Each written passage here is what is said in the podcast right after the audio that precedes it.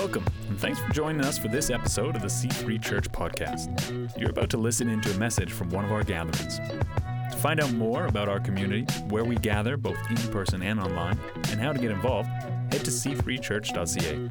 Now, let's listen into a message from a recent service. Oh, okay. Thank you for that warm introduction, and thank you, worship team. It's it's always good to uh, to worship from the congregation and not always on the platform because it's such a different. Um, it is a different experience, and the presence of God is here. The presence of God wants to do something and change you. Was thinking as you were introing, this has nothing to do with the message, but how in the Gospels, when the gospel was preached, there was always a demonstration of power with it. It was never. It was never dry. There was always something happening, and that's what I long to see is the demonstration of power, the manifest power, the manifest presence of God. So God, so yeah, okay, not what we're talking about, but we were talking about letting go of legalism. This is a series you can't get there from here. And this is week two out of four weeks. And you're going to be so free at the end of these four weeks. so free. If you haven't noticed, freedom is a big theme in the Bible. Has anybody noticed that before? yes. There are verses like, um, It is for freedom that Christ died to set us free. Uh, who the Son sets free is free indeed. And then there's the massive story about Israelites who were in captivity in Egypt and they weren't supposed to be. So God set them free through a series of events. And this is like, we sing songs about it. Um, you know, break the chains. We, we want to be unshackled. We want to be free. But then also, if you read through scripture, there's this theme about how we should conduct our lives, that there's specific behaviors and there's ways that we should live to live a godly Christian life. And there's, you know, there's the Ten Commandments. Um, there's in Matthew 6, it talks about giving, praying, fasting. In First Thessalonians, it says abstain from all evil. And I think sometimes there, these can feel like a bit of opposing forces, like, okay, how do I stay free? But then how do I do all this stuff that um, you know is pleasing to God? And how do I how do I get you know not caught up in one or the other? And they can be this these clashing um, clashing ideas. Um, so how do we reconcile with living in freedom while living a life that's pleasing to God? And the trap we can sometimes fall into is called legalism. It's this legalistic thinking where we start to earn God's approval by being good enough. You know, if I do this, if I do that, then I'm good enough. And then all of a sudden, we're no longer free sons and daughters in the house of God, but we're enslaved to something again. And yeah, we got these little chickens a couple weeks ago, little chicks, and we took them outside yesterday. And we have this bunny cage, and the holes are like this big. So the chicks can definitely get through. So we thought, okay, how long till they get out? Well, it was probably like a half an hour before they figured they could get through these little holes. And then they'd go through the holes, stand there for a minute, turn around, go back inside the cage. go out of the holes, turn around, go back inside the cage. I'm like, I think we do that sometimes. We're like, we're free. Eh, I want to go back. This is easier. Oh, you know, Egypt, they fed us, but, you know, but in freedom, we have to farm our own lands and we have to figure out what to do. So there's this, this trap that we can fall into. Um, and I don't think we always even immediately recognize it. I mean, I would not say I'm by nature one to like be like a rule follower. So if the but but I do like rules. But if if the if the speed limit's 100, I may be going 110 or like 115. But if someone's going like 125, I want them pulled over. I definitely want them following the rules. So I think we start to see this legalism in our life when we compare ourselves to others. When we start comparing and we say like, okay, well, I only missed two Sundays last week, but I'm pretty sure Hannah missed four because she had a new baby. So, or you know, I was over at someone's house and I saw Fifty Shades of Grey, and I've never read that, so I'm probably okay. Or did you see Pastor Kim's cleavage? There's no way God likes that. and we could fall into this trap where it's like, okay, well, I am I'm holier, I'm better, I'm more pleasing to God because I've done these things. And it's kind of that holier than thou statement, if you've ever heard it, where you, you know, that's about moral superiority. Okay, I'm a little bit better. I'm closer to God. But if we look in in Exodus, where Moses is, um, and hopefully you all know the story a little bit, but he's walking and there's a burning bush, and he goes over to see it because it's burning, but it's not um, being burned up. And then God speaks from the bush and he says, Moses, take off your shoes. You're standing on holy ground. Now, what ethical behavior did the ground have? What had the ground done to make itself holy? Had it had it abstained from sex before marriage? Had it I mean these are all good things, but had it, you know, prayed, fasted, all these things? Nothing. The reason why the ground was holy was its proximity to the presence of God. And that's where we get our holiness from is our proximity to the presence of God. I mean, this morning I'm much more of value to you if I've spent time in the presence of God than if I've spent time, you know, um, doing all the things that we think we need to do to be good Christians. I think. okay. So, how do we avoid this trap? How do we avoid this legalistic trap? And Paul is addressing this in the book of Galatians. And if you were here last week, Jasmine just explained it so wonderfully. I just wanted to like show a, vision, a video of her talking about the book of Galatians, but I didn't because I would hate it if someone did that. But I appreciated she brought the context that Galatia was a region. It wasn't just a church, it included a bunch of different towns and churches. So Paul is writing to the, the Galatian church, or not the Galatian church, the, the region of Galatia, and the church is there, um, to people that are being told that they need Jesus and so they have the Jewish Christians that have come in and been like, well, you know, to be a to be a um, Christian, you believe in Jesus, but then you also need to follow these laws and these rules, and, and, and. And I think, although we're not necessarily trying to um, follow all the, the laws of the Israelites, we can be guilty of adding to our Christianity, like, oh, I have Jesus, but and I need to do this, and, and, and. Right? So Galatians 3:10 to yes, this one. What is it? It's Galatians chapter 3, verses 10 to 14. It says, but those who depend on the law to make them right with God, so the law that's like rules and stuff that we do to make them right with God, are under his curse. That's, that's pretty harsh there, Paul. For the scriptures say, Cursed is everyone who does not observe and obey all the commands that are written in God's book of the law. So it's clear that no one can be made right with God by trying to keep the law. For the scriptures say, It is through faith that a righteous person has life. The way of faith is very different from the way of the law, which says it is through obeying the law that a person has life. I think we missed. Oh, but Christ has rescued us from the curse pronounced by the law. When he was hung on the cross, he took upon himself the curse for our wrongdoing. For as written in the scriptures, cursed is everyone who is hung on a tree. Through Christ Jesus, God has blessed the Gentiles, so that's us, those are people that are not Jewish, with the same blessing he promised to Abraham, so that we who are believers might receive the promised Holy Spirit through faith. Okay, there's some interesting things in this scripture I would like to point out. If you could go back to the first slide. First, is it a slide? I don't know, screen. Sorry. Oh my gosh. I feel so old. I got a new iPad. I couldn't get my email to work.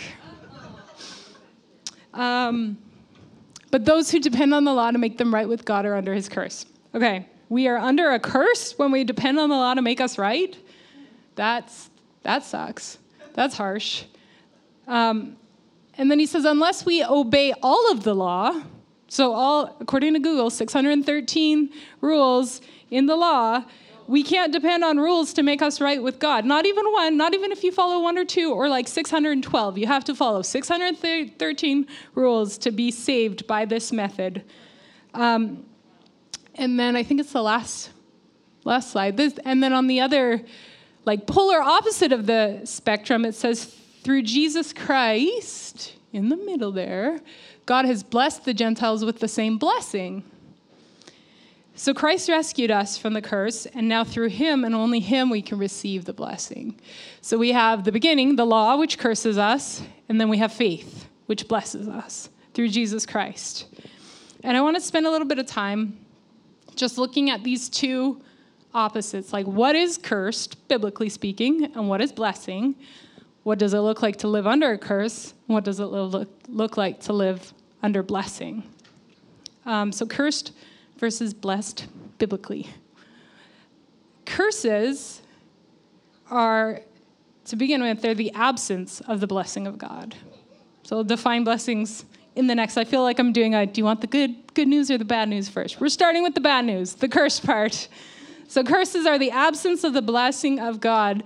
They are biblically speaking not a magic spell. They're not an incantation. They're not like um, we're not talking about witches, although I believe those exist. But they're the opposite of blessing in your life, and they close the door for God to bless you. So living under a curse is living under a lack of fruitfulness. In Mark 11, um, and I, do, I don't have the scripture, but I'll briefly tell you the story. Jesus is hungry, and he sees a tree, and it's a fig tree, and it has leaves on it, and he goes up to it, and he's like, and this is annoying. It's not even the season for figs. So this could be another sermon itself, but it's not the season for figs. And he goes, and there's no figs, and he says, May no one ever eat from you again. He curses it. May no one ever eat from you. Then he goes into the temple, and there's this big scene where he knocks out all the like people that are selling stuff. But then the next day, he comes back with the disciples, and the tree is withered and has no fruit. So from his curse, he produced a lack of fruitfulness and death on the tree. So that's what curses begin with their lack of fruitfulness and death. And when we curse things in our lives, when we speak curses over things or we live under curses, we lose our ability to reproduce and to bring life to it. This is why it's so important what we speak over our children. Like I'm always trying to correct myself. I never say you're always sick. You're you never listen. You always do this because they're curse that they're curses that stop the fruitfulness in their life. Um, what kind of fruit do you feel when you're trying to earn God's approval? Is it good fruit? When we live trying to earn God's approval, we feel what? Guilty because we're never good enough. We feel inadequate because we're never good enough. We can never do enough. We can never pray enough. We can never read the Bible enough. We feel tired because we're always striving. There's never enough time in the day. We feel bound and enslaved because we are. We're not free. We feel anxious because we have to do these things, otherwise, God won't bless us. Our lives will fall apart. Our marriages will fall apart. Our, you know, we won't be able to get in the housing market. The stock market will crash. We're just, you know, everything's hinging on us. And our lives are being blessed and going well. So there's not good fruit living under this legalistic lifestyle. In fact, it's fruitfulness. No, yes, yes, it's fruitless. Thank you. Fruit, yes, fruitless. Um, the okay, I wrote number three. I don't know what one and two were, but curses. curses result, like we said, in death, but also scarcity and isolation. I don't know if did I give you Genesis three verses seventeen? Yep. Okay. Um, to the man. Okay, so in Genesis three, when we go back to the beginning of the Bible, is this it? Yes. Okay. So after Adam and Eve have sin, or Eve has sinned, and then Adam has sinned, and they um, meet with God, and he, you know, says, "What have you done?" And he, he, they, they get cursed. God has, he says, "Since you listened to your wife and ate from the tree, whose fruit I commanded you not to eat, the ground is cursed because of you, and your li- all your life you will struggle to scratch a living from it. It will grow thorns and thistles for you, though you will eat of its grains." By the sweat of your brow um, will you have food to eat until you return to the ground from which you were made. For you were made from dust, and to dust you will return. Okay, so curses again, we have death, we have uh, lack of fruit, we have scarcity, famines, we have isolation because now no longer the, they're not in um, relationship with God anymore. And the Garden of Eden was supposed to be a place of more than enough. It was supposed to be a bountiful, blessed place. And now all of a sudden they've been moved into this place of scarcity where they have to work, where there's never enough, where it all ends in death, and where God isn't. And under the law, when, when we're living under the law, we end up being isolated because we think we're better than everybody or we're trying to be better than everybody.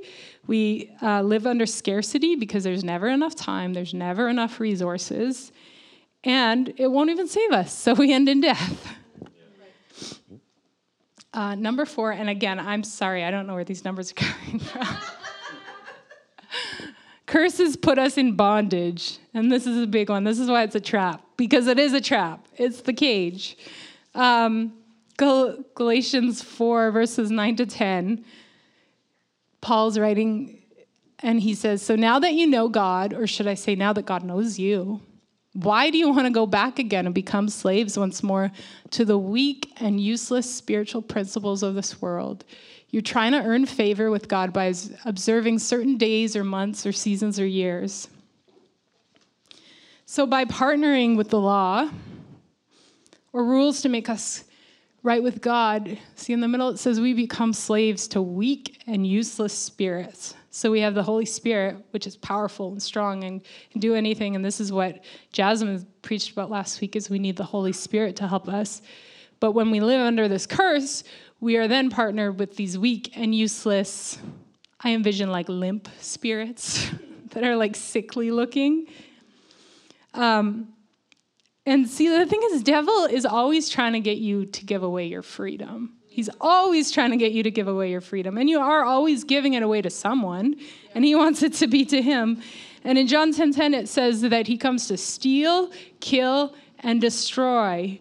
So he will do anything he can to get you permission to come in and to mess with your life. And he is going to steal from you through this method. Proverbs 4:23 says, "Guard your heart above all else for it determines the course of your life." So we have to be diligent in making sure these things don't get in.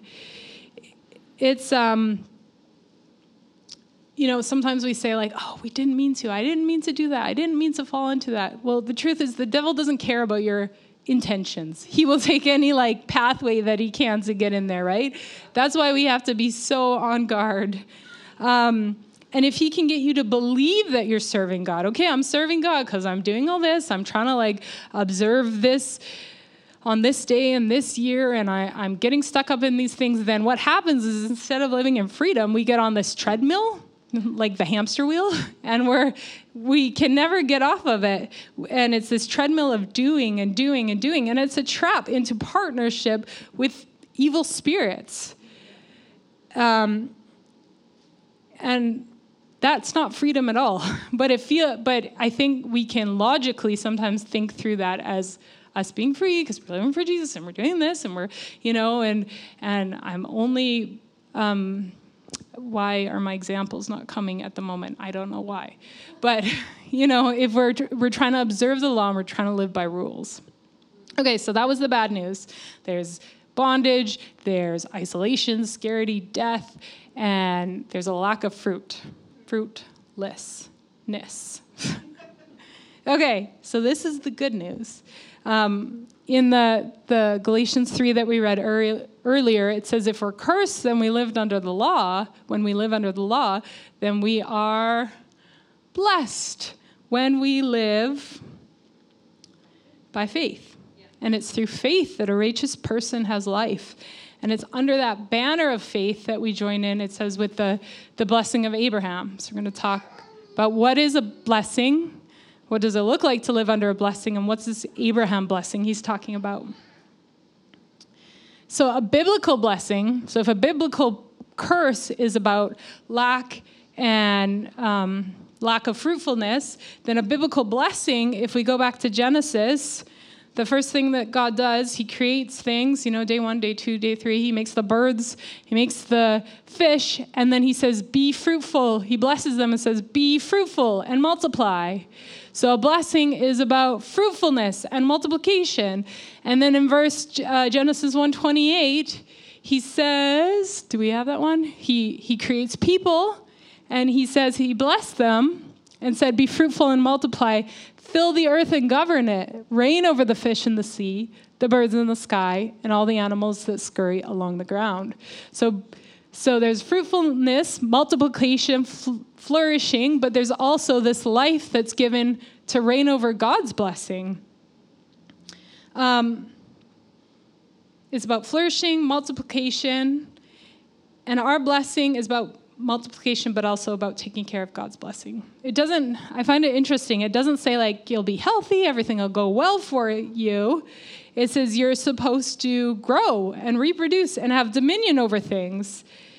Um, again, that's why it's important that we bless our children. We speak life to them. We bless the people around us. We speak life to them. We don't speak death on them. This is like such um should be such a marker of Christians is that we're blessing people instead of cursing them. We're not screaming in their faces and wishing bad or speaking bad things over them. We're saying, "Hey, I hope you have a great week. I hope that many things go well for you." Um, so if living under the law produces this, this, this fruitlessness, then living by faith and the finished work, to, work of Jesus, we live, we live by faith, knowing that Christ died for us and then rose again, um, is enough. That will produce fruitfulness in your life. And the fruit, it talks about it in Galatians 5 22. It's very like C3 kids basic. What's the fruit? The fruit is love, joy, peace, patience, kindness, goodness, faithfulness, gentleness, and self control. Against these things, there is no law. There are no laws. No laws against these things. These are the good things. These are not under the curse. These are under the blessing. In um, that earlier scripture, it said, um, So all who put their faith in Christ share the same blessing as Abraham received because of his faith. And through Christ Jesus, God has blessed the Gentiles with the same blessing he promised to Abraham so that we who are believers might receive the promised Holy Spirit. So this is a this is a partnership with the blessing of Abraham. So we have the partnership with the evil, weak spirits that um, put us in bondage, that suck up our life and our time. And then we have a partnership with fruitfulness and what they talk about as the, the blessing of Abraham that's now available to us as Christians. And what is this? What is this blessing? Genesis 12, verses 2 to 3. Did I give you that one? I don't think I did. Okay, it says, um, so this is when Abraham's supposed to leave his his um, country where he lives and he's supposed to move someplace else. And God says, I will make you into a great nation. I will bless you and make you famous, and you will be a blessing to others. I will bless those who bless you and curse you, curse those who treat you with contempt. All the families on earth will be blessed through you. Genesis 12, uh, verses 2 to 3. Uh, I don't have it on the screen, but I'll give you a, another summary. It says, I will, I will, um, I will make you a great nation. So I will make your family great, is the blessing of Abraham. Um, I will bless you and make you famous. So I will bless you and I will make your name great. I'll take care of your reputation. Um, you will be a blessing to others. So you'll be able to speak these things over other people and have them come to be. I'll bless those who bless you. I will curse those who curse you. And it's all the families on earth will be blessed through you. So people that you come into contact will be blessed this again it's not an everything will go with you but rather it's this promise that we we walk in faith in jesus christ. We walk under the you know abraham throughout scriptures talked about being approved of because of his faith. So when we walk in this faith then we partnership with this blessing this blessing that grows us um, that allows us to flourish and multiply. And it's not just about the blessings for your life, but it's the exponential capabilities that are generational. It's, um, it's not just about you, it's about so much more. Um,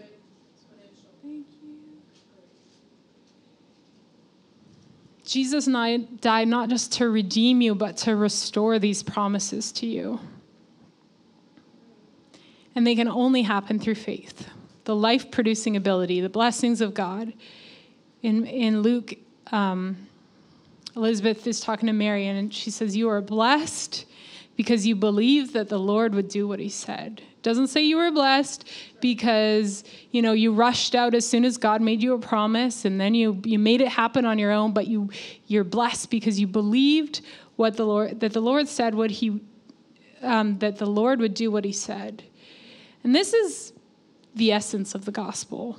Is that Jesus took the curse of the law, so all those curses we talked about, he took the curse of the law upon himself so you would never ever have to carry those things. You'd never have to carry the scarcity, the isolation, the lack. He he took the the power of the curse. The presence of the curse still exists, so we still need to actively, um, you know, humble yourselves before God, resist the devil and he will flee. We need to resist those things because they're still there. But he took the power of them upon himself. Symbolically, when we talked about there was that verse in Genesis 3, I think it was, that said he cursed the ground and he said thorns and thistles. So when Jesus died on the cross, what did he put? What was put on his head?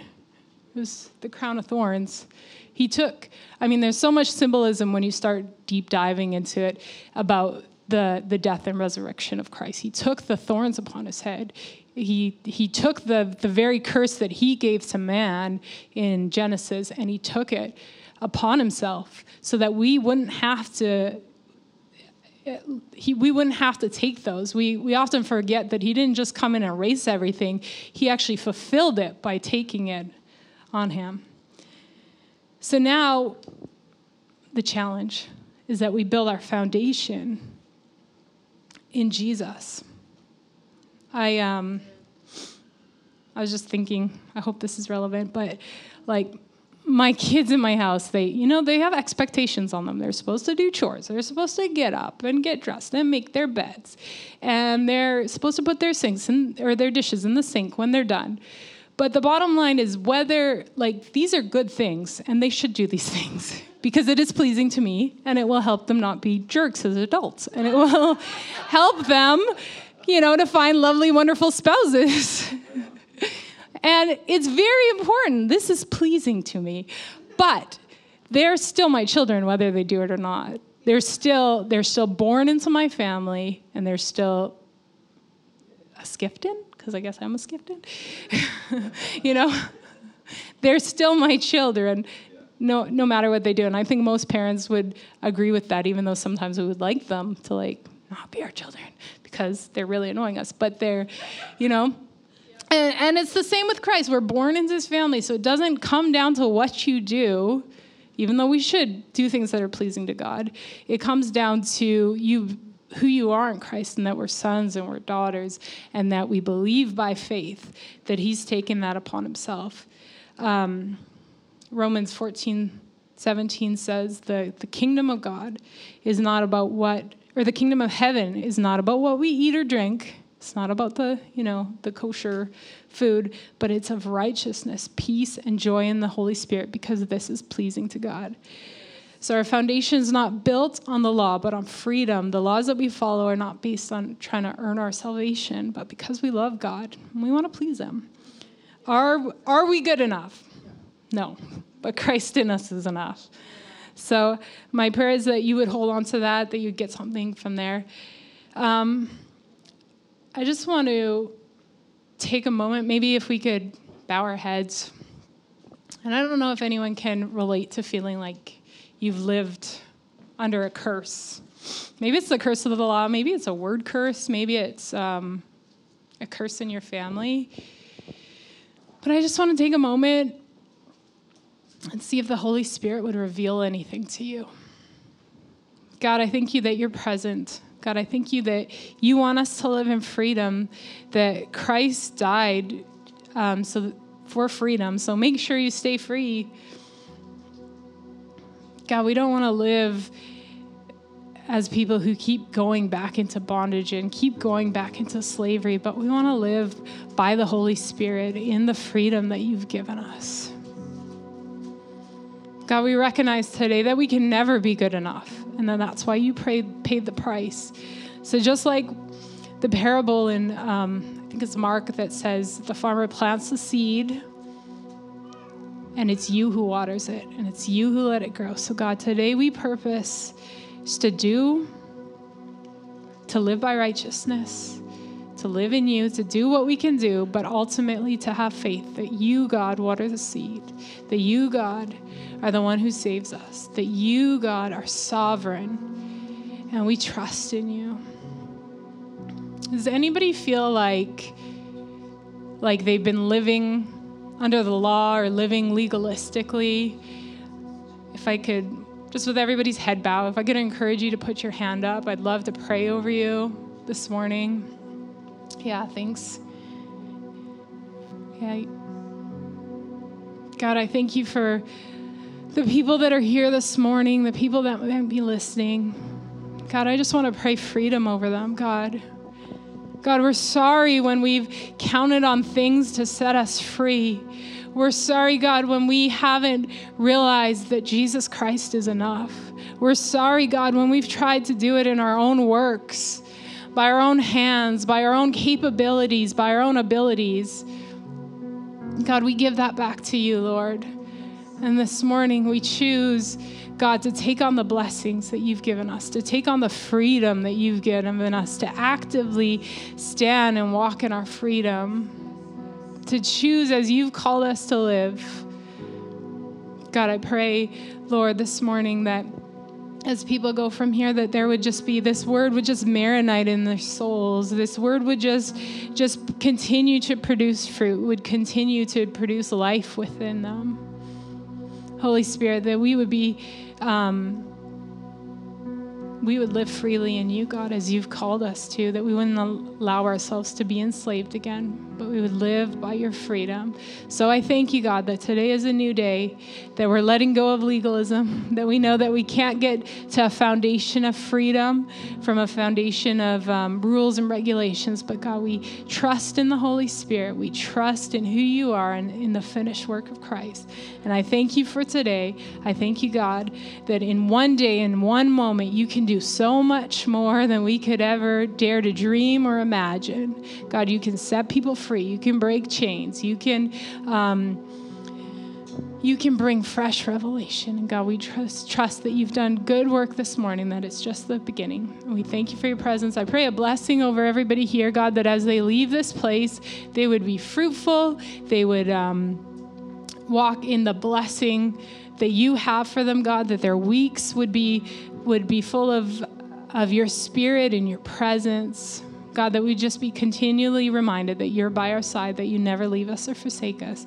I thank you for this day. Your name, amen. Thanks for tuning in today. Each week, we gather in cities across our region and online to explore the truth of freedom available to all in the message of Jesus Christ. To find a gathering near you or to find out more, head to c3church.ca.